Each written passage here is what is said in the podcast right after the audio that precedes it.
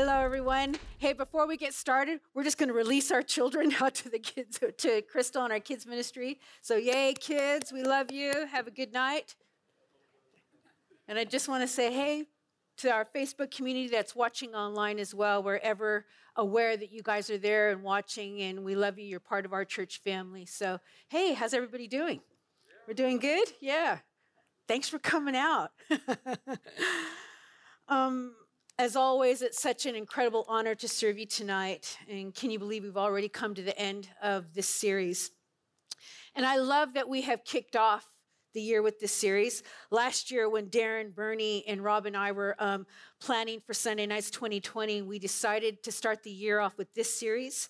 Our prayer was that these four I am statements would become part of who we are and part of our church culture. So, on that, let me just pray for us.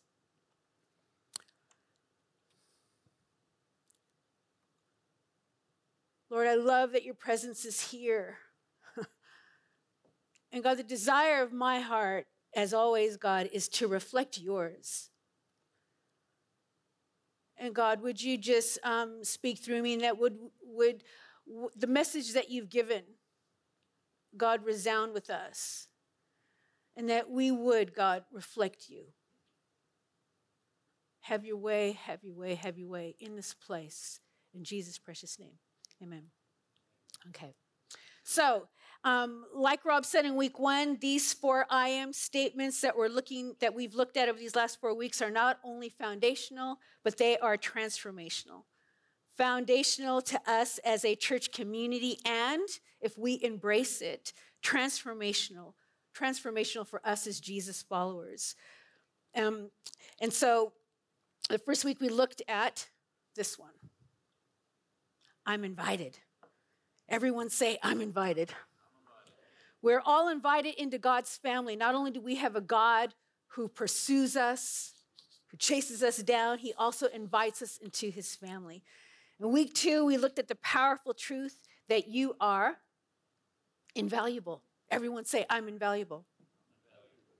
Come on, we're going to get into this. and you are the way God made you, wired you, gifted you, yet you are a child of God. And you are invaluable to the body of Christ. What you bring to the church is invaluable. There's no one like you. You are invaluable to the body of Christ. And a couple weeks ago, we looked at this statement uh, that in this I'm influential. And I love what Bernie said that we as a church um, need to flip the script on the term influencer from social media and reclaim it for God's kingdom and like a perfect piece of Vogel's toast, spread with Vegemite. Yes, I'm Team Vegemite. That you and I are called to be salt and light in our spheres of influence. So everyone say, I'm influential. I'm influential. And tonight, we're looking at the final I'm in statement in this one. I'm invested. We're going to see that by the power of God, that you and I can be invested in the work of God through his church by reflecting his generous character to make a difference, not only in our generation, but for eternity. Everyone say, I'm invested.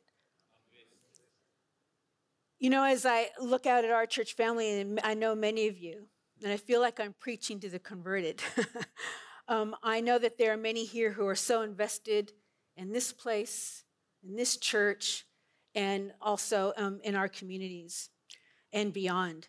So I hope tonight's message encourages you and challenges you, because it really challenged me. But maybe tonight's message is also geared towards those who are on the fence or who are unsure about being invested in God's work through His church. My prayer is that by the end of tonight, you would cross the line and jump in, all in. The truth of the matter is that all of us are invested in something. It may be that you're invested in following your favorite sport, like rugby. Like you never miss an all black game. You wear the shirt, you wear the beanie, you wear the scarf, and if it's an away game, you get up at 2 a.m. to scream and cheer at the TV. Yeah. And hey, I get it. I love sport. And I've um, said this many, many times, but when I finally got Sky TV, and it was a long time in coming, and I found out that it had ESPN, the home of American sports, I felt like I hit the mother lode. I was like, yes. And whether it's gridiron, baseball, tennis, or baseball, um, NFL, you name it, I'm invested. And as you can see, I'm a little too invested, so I need help. And if sports is not um, your thing, how about binging on a Netflix series? Especially if it's more than one season. Come on now, that's a serious investment of your time. You promise yourself that you're only going to watch one more episode, and next minute it's five hours later or five days later. Yeah, I know how we are. How about the investment many of us have in our stuff, like our phones? I remember seeing on the news how long the lines were at the Apple stores in New York when they released the latest iPhone 11, is it? There were people who hired people to wait in line for them. Apparently, it's like a thing. Some people waited in line for over a week, some for two weeks. They literally pitched a tent and slept on the streets of New York for an iPhone. Amazing. Whatever it is, whether it's clothes, a car, a house, etc., we're all invested in something. The problem is, is that for many of us, unfortunately, we're investing in things that don't last. We're investing in things that don't really matter for very long at all. And when you look at the words and the teachings of Jesus, he illustrates a concept in various ways through different stories. And he tells us in a nutshell not to invest in things that, that don't last, but instead to pour, to pour our treasures into things that will impact eternity. And Jesus, in the greatest sermon ever preached, the Sermon on the Mount, said this in Matthew 6 19. And it'll be a scripture you're very familiar with. He says, Don't store up treasures here on earth where moths eat them and rust destroy them and where thieves break in and steal. Store your treasures in heaven where moss and rust cannot destroy and thieves do not break in and steal.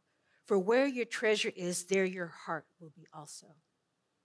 Jesus says, don't store up, don't hoard things that you have. Don't invest everything that you have in places and in things that don't last and don't matter.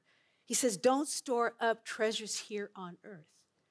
You see, during our time here on this planet, our God has created us to pour, not store. Our God has created us to pour out, to be a blessing to others instead of storing up just for ourselves. And Jesus said it another way in the only direct quote not found in any of the four gospels, but in Acts 20. He said that it is more blessed to give than it is to receive. In other words, we're created to pour, not store. You know, when my daughter Shannon was little, she was a real gift giver. There were countless times when I saw her excitedly ride her tricycle to the letterbox and put something in it. And I would go daily and open it up, and there was always a sweet drawing or a love note. And always attached to this little note was her favorite thing at the moment a heart shaped rock that she found on a walk, a beautiful seashell that she found at the mount, a bracelet she made, or a trinket she bought with her own pocket money. And when I would try to give it back to her, because I knew how much she loved it, she would always say, Oh, no, mommy, you keep it. I want you to have it. I love you too much. It was the sweetest thing. You see, my then four year old got it that it was more blessed to give than it is to receive, that we were created to pour, not store. And this theme of pouring forth, this lifestyle of blessing and investing in others, that we are blessed to be a blessing, that there that it is more blessed to give than it is to receive, is what God had in mind from the very beginning. We see it right throughout Scripture. And in the Pentateuch, the first five books of the Bible, tells a story of God choosing to set his affection on a group of people the Israelites, whom he snatched out of slavery in Egypt and formed into a mighty nation. And God gives, us, gives them the law. He gives the law to these people and taught them how to live as a community. And he intended them to live by this law and to be a shining beacon of light, displaying his glory for the world to see. And part of God's plan all along was not simply just to rescue the Israelites out of bondage, but also to bless them.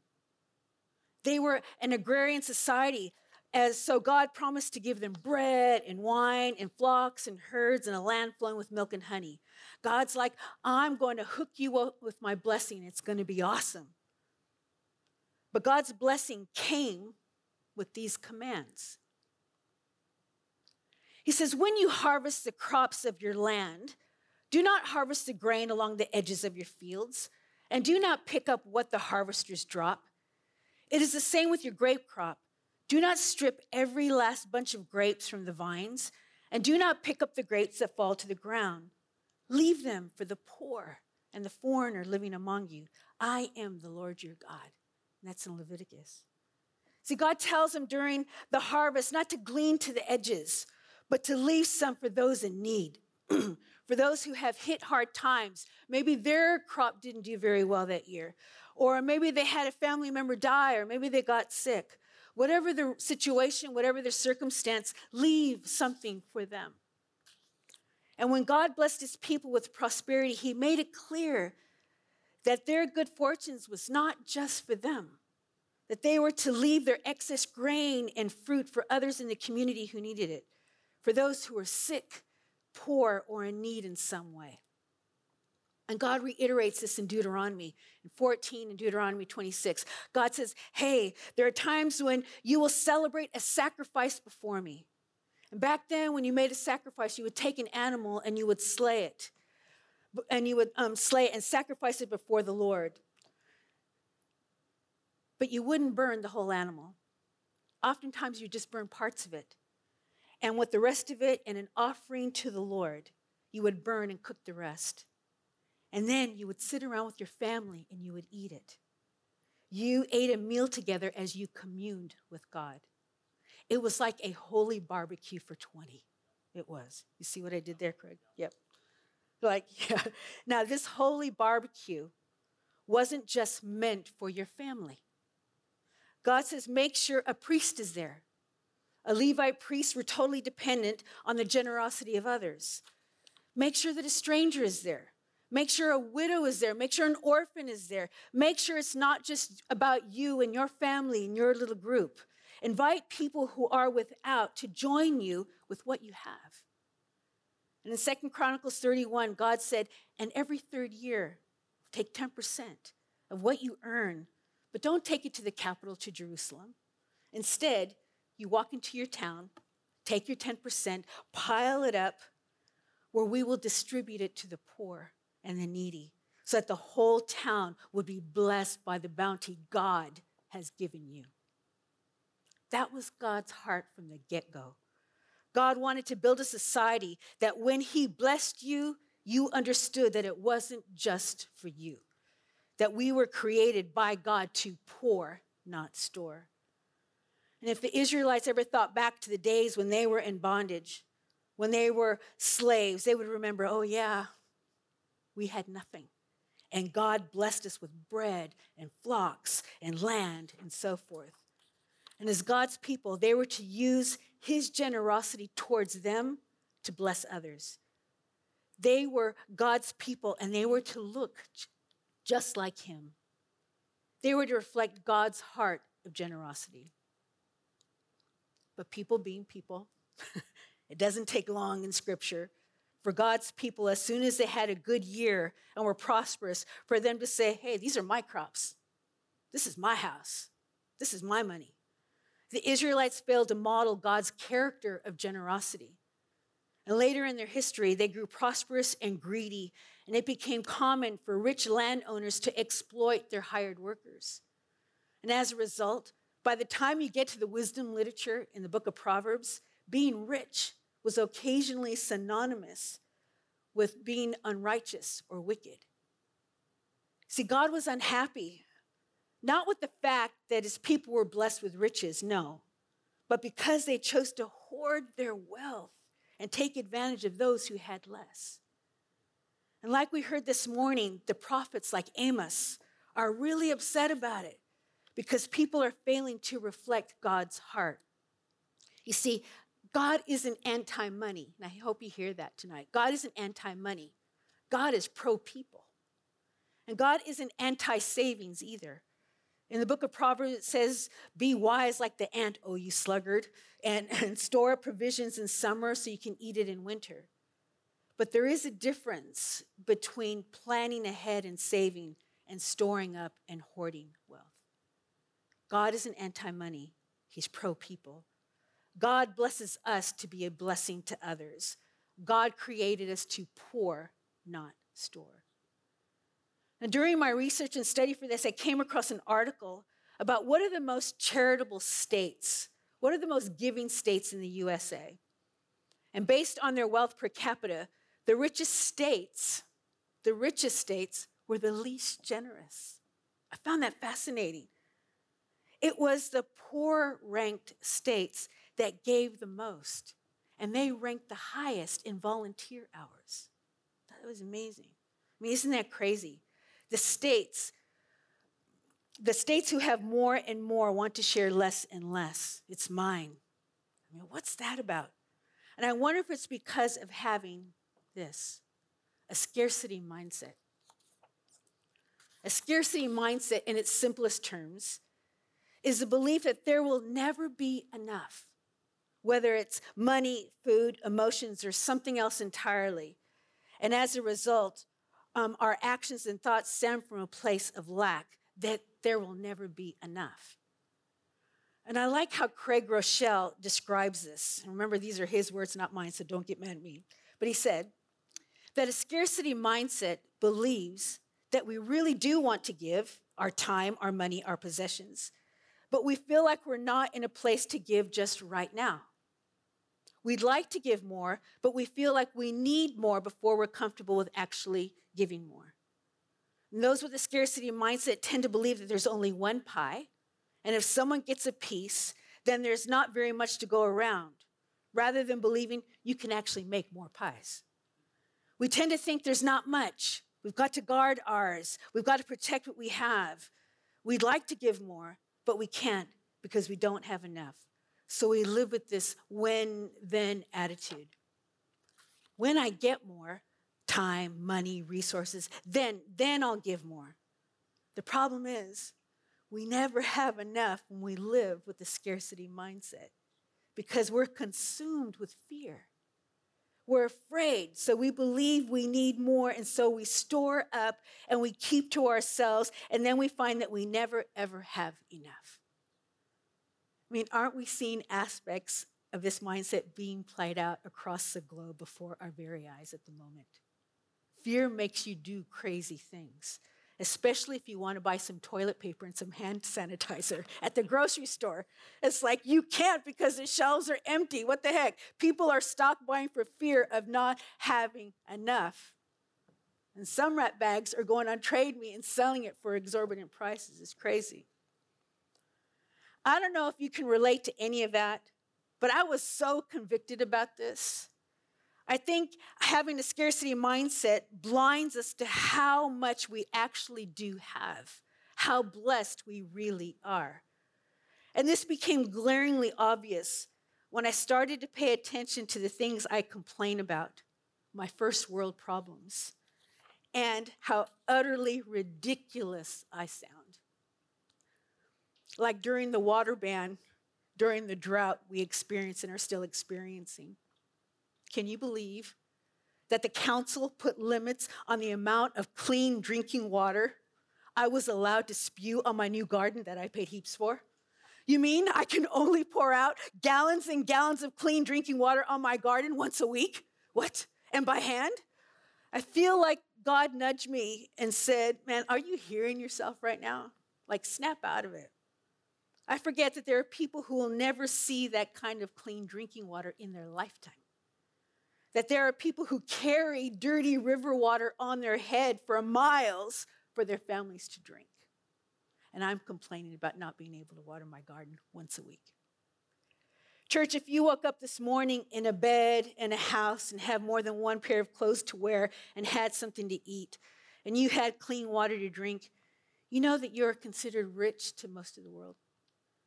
I know you may not think that, but it's true. I know we have issues in this country, but we are so incredibly blessed to live in New Zealand. We really are.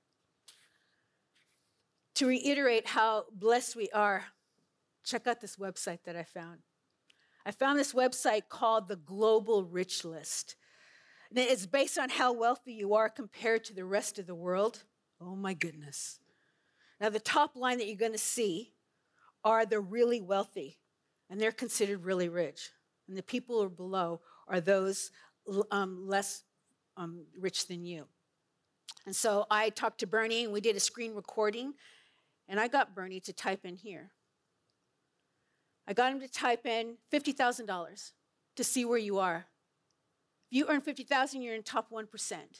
And then I got him to type in, let's go down to 30,000. Let's see where we are on the list. So he did that. So where is that? Someone who makes 30,000 annually. That's where you are. You're in the top 4.1, 12%. And then we went down to let's do 20,000.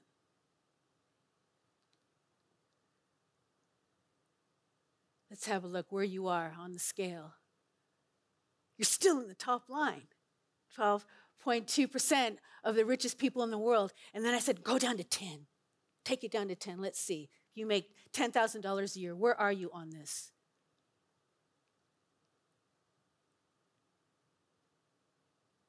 You're still in the 20% top of the richest people in the world. And then I said, take it down to three. $3,000 a year. Where does that put you?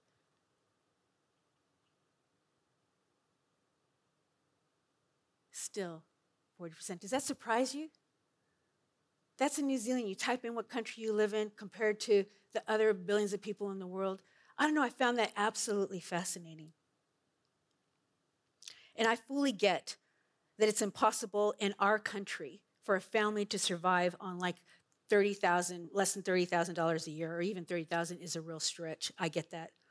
And I'm not showing this to guilt anybody, but rather that God would grab hold of our hearts, would grab hold of my heart, and fan into flame an attitude of gratitude and a posture of generosity that brings glory to his name. Amen. You know, in the Gospels, it's frightening how much Jesus talked about wealth, money, riches, and possessions. He talked about it a lot.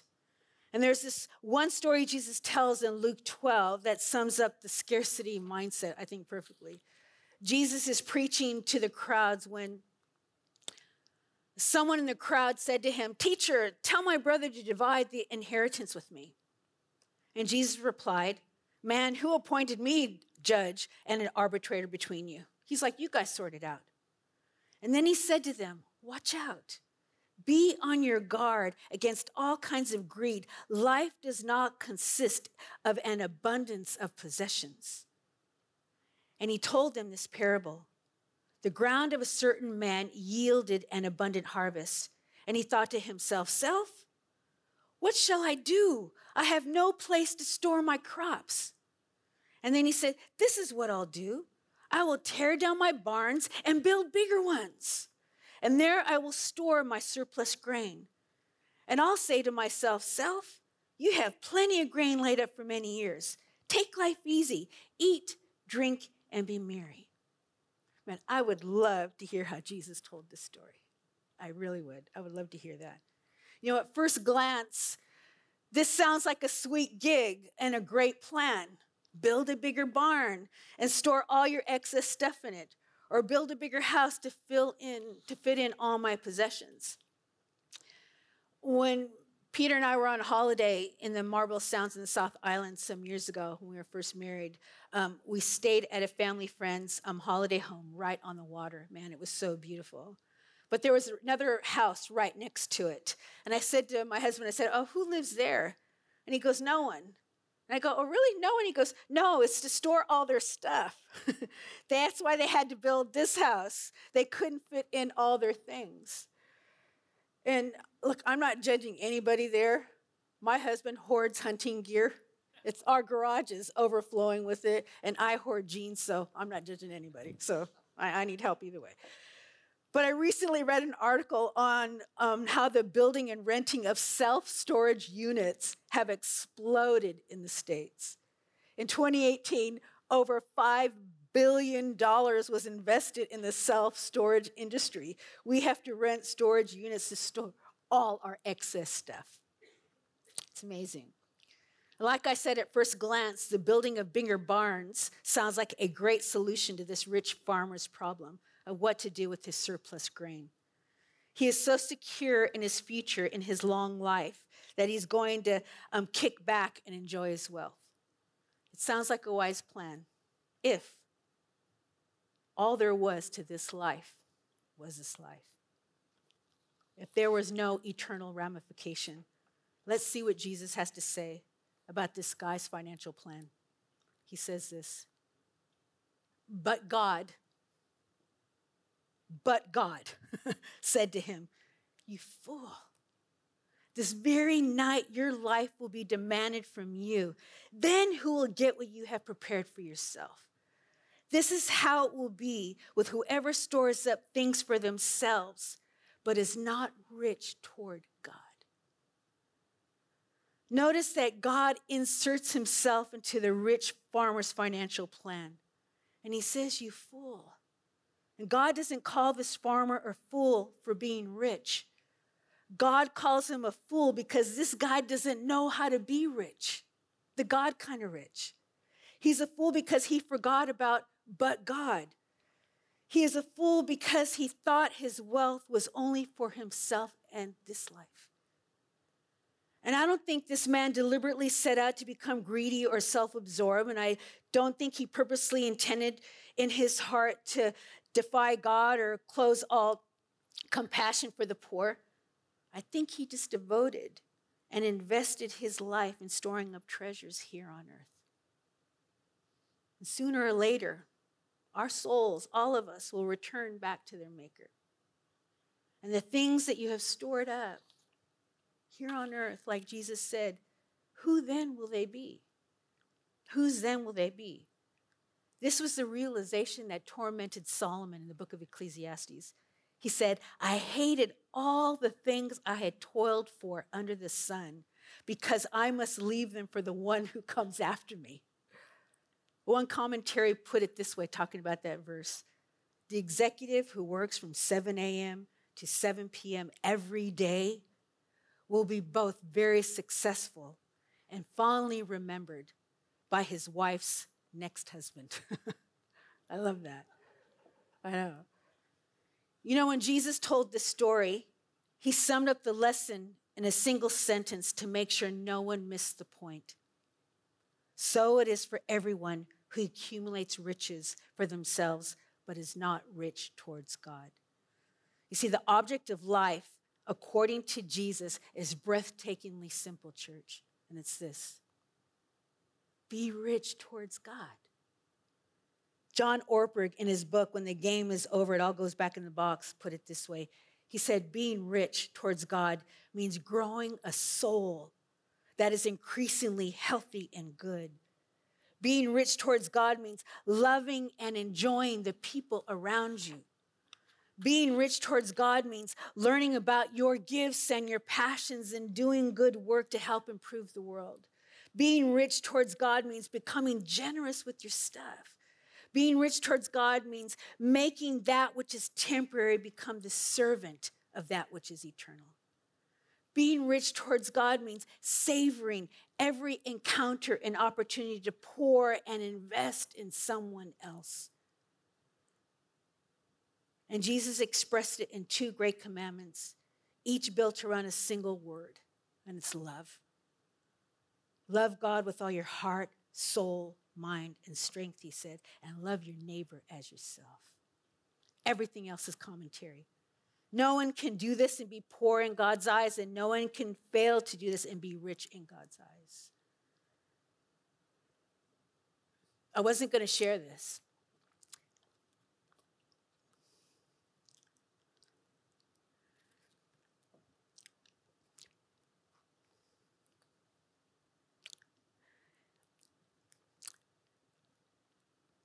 during my um, little sister's my little sister's funeral. She passed away on Christmas Eve of this year. One of the amazing things that I loved sitting at her funeral was hearing what her kids said about her. It was amazing. My sister became a stepmom at 24. And Steve is a great guy, but he was a young dad and he already had three kids. And they had two more, Jacob and Johnny. But what I loved, what I loved was each of her stepkids spoke about my sister Christina, and they said she never made us feel any different. She loved us the same, and one after the other said that. And they're grown up with their own families now. And I love that because her whole life was about pouring, not storing. She gave it away and she poured into these kids' lives.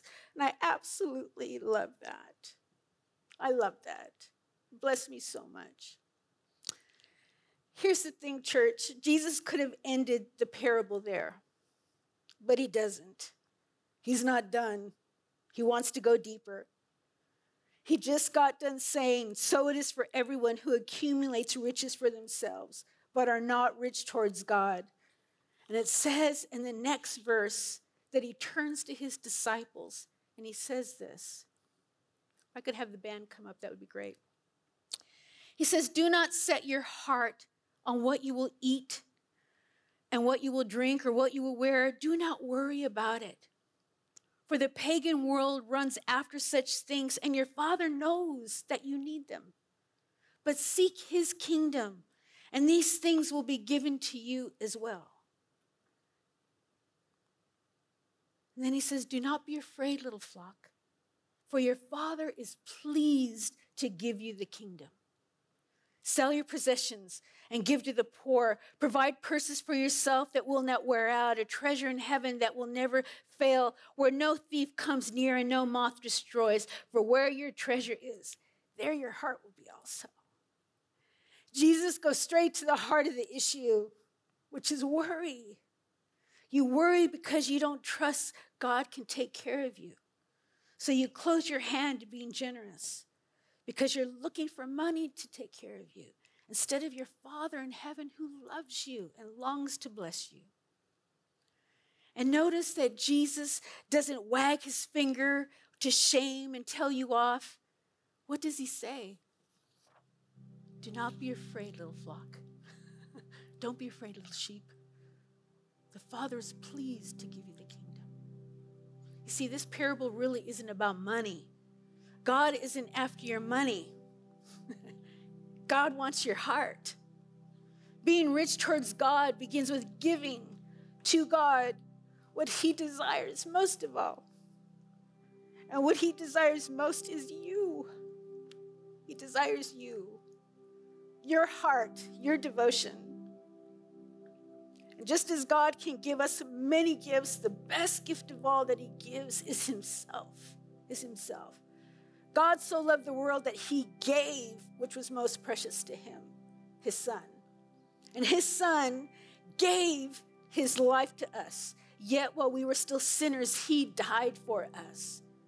And then you have the Spirit of God to complete the Trinity who expresses generosity, the generosity of the Father and the Son through his people, which is us. So we can offer back to God our time, our money, our possessions, but the gift he desires most is us. And the more we trust him, the more we will align ourselves with his purposes.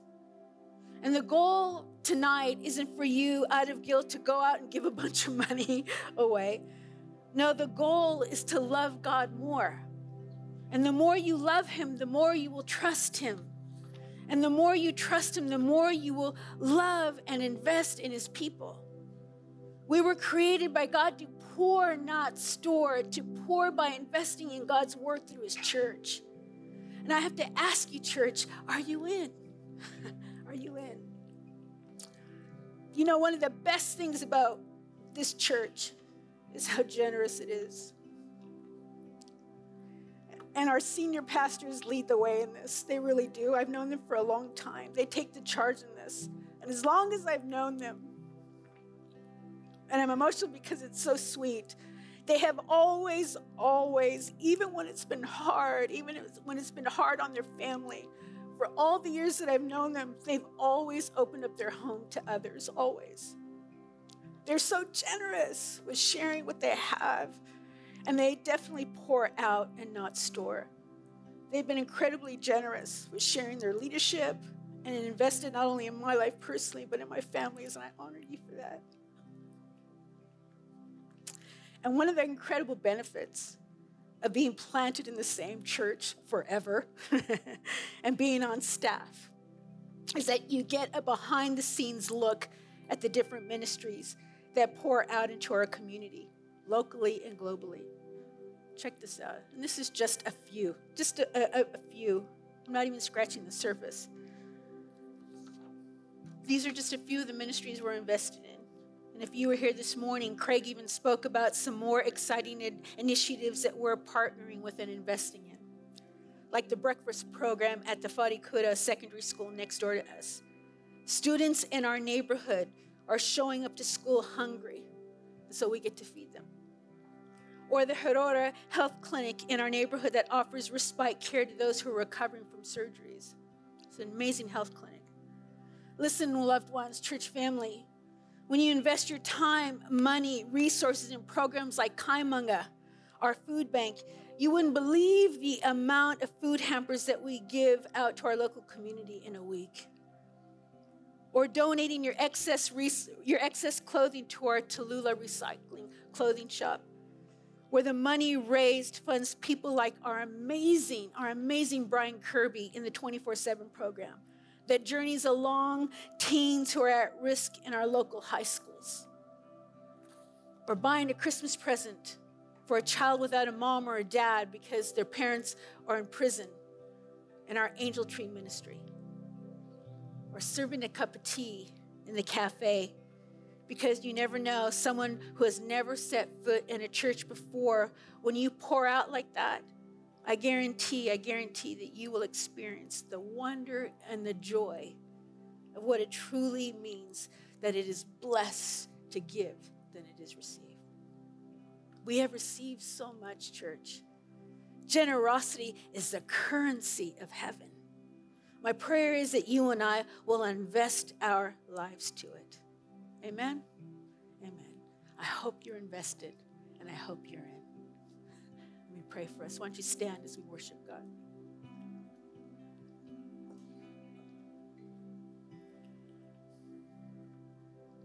We want to reflect your heart, God.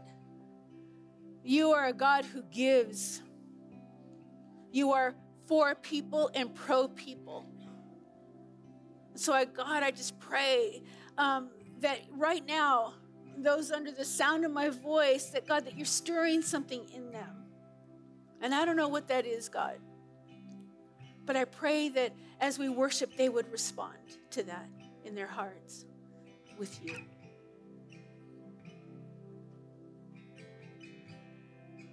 Our whole lives we can never thank you enough for all that you've done for us. And if you never did another thing for us, what you've done is enough. Is enough.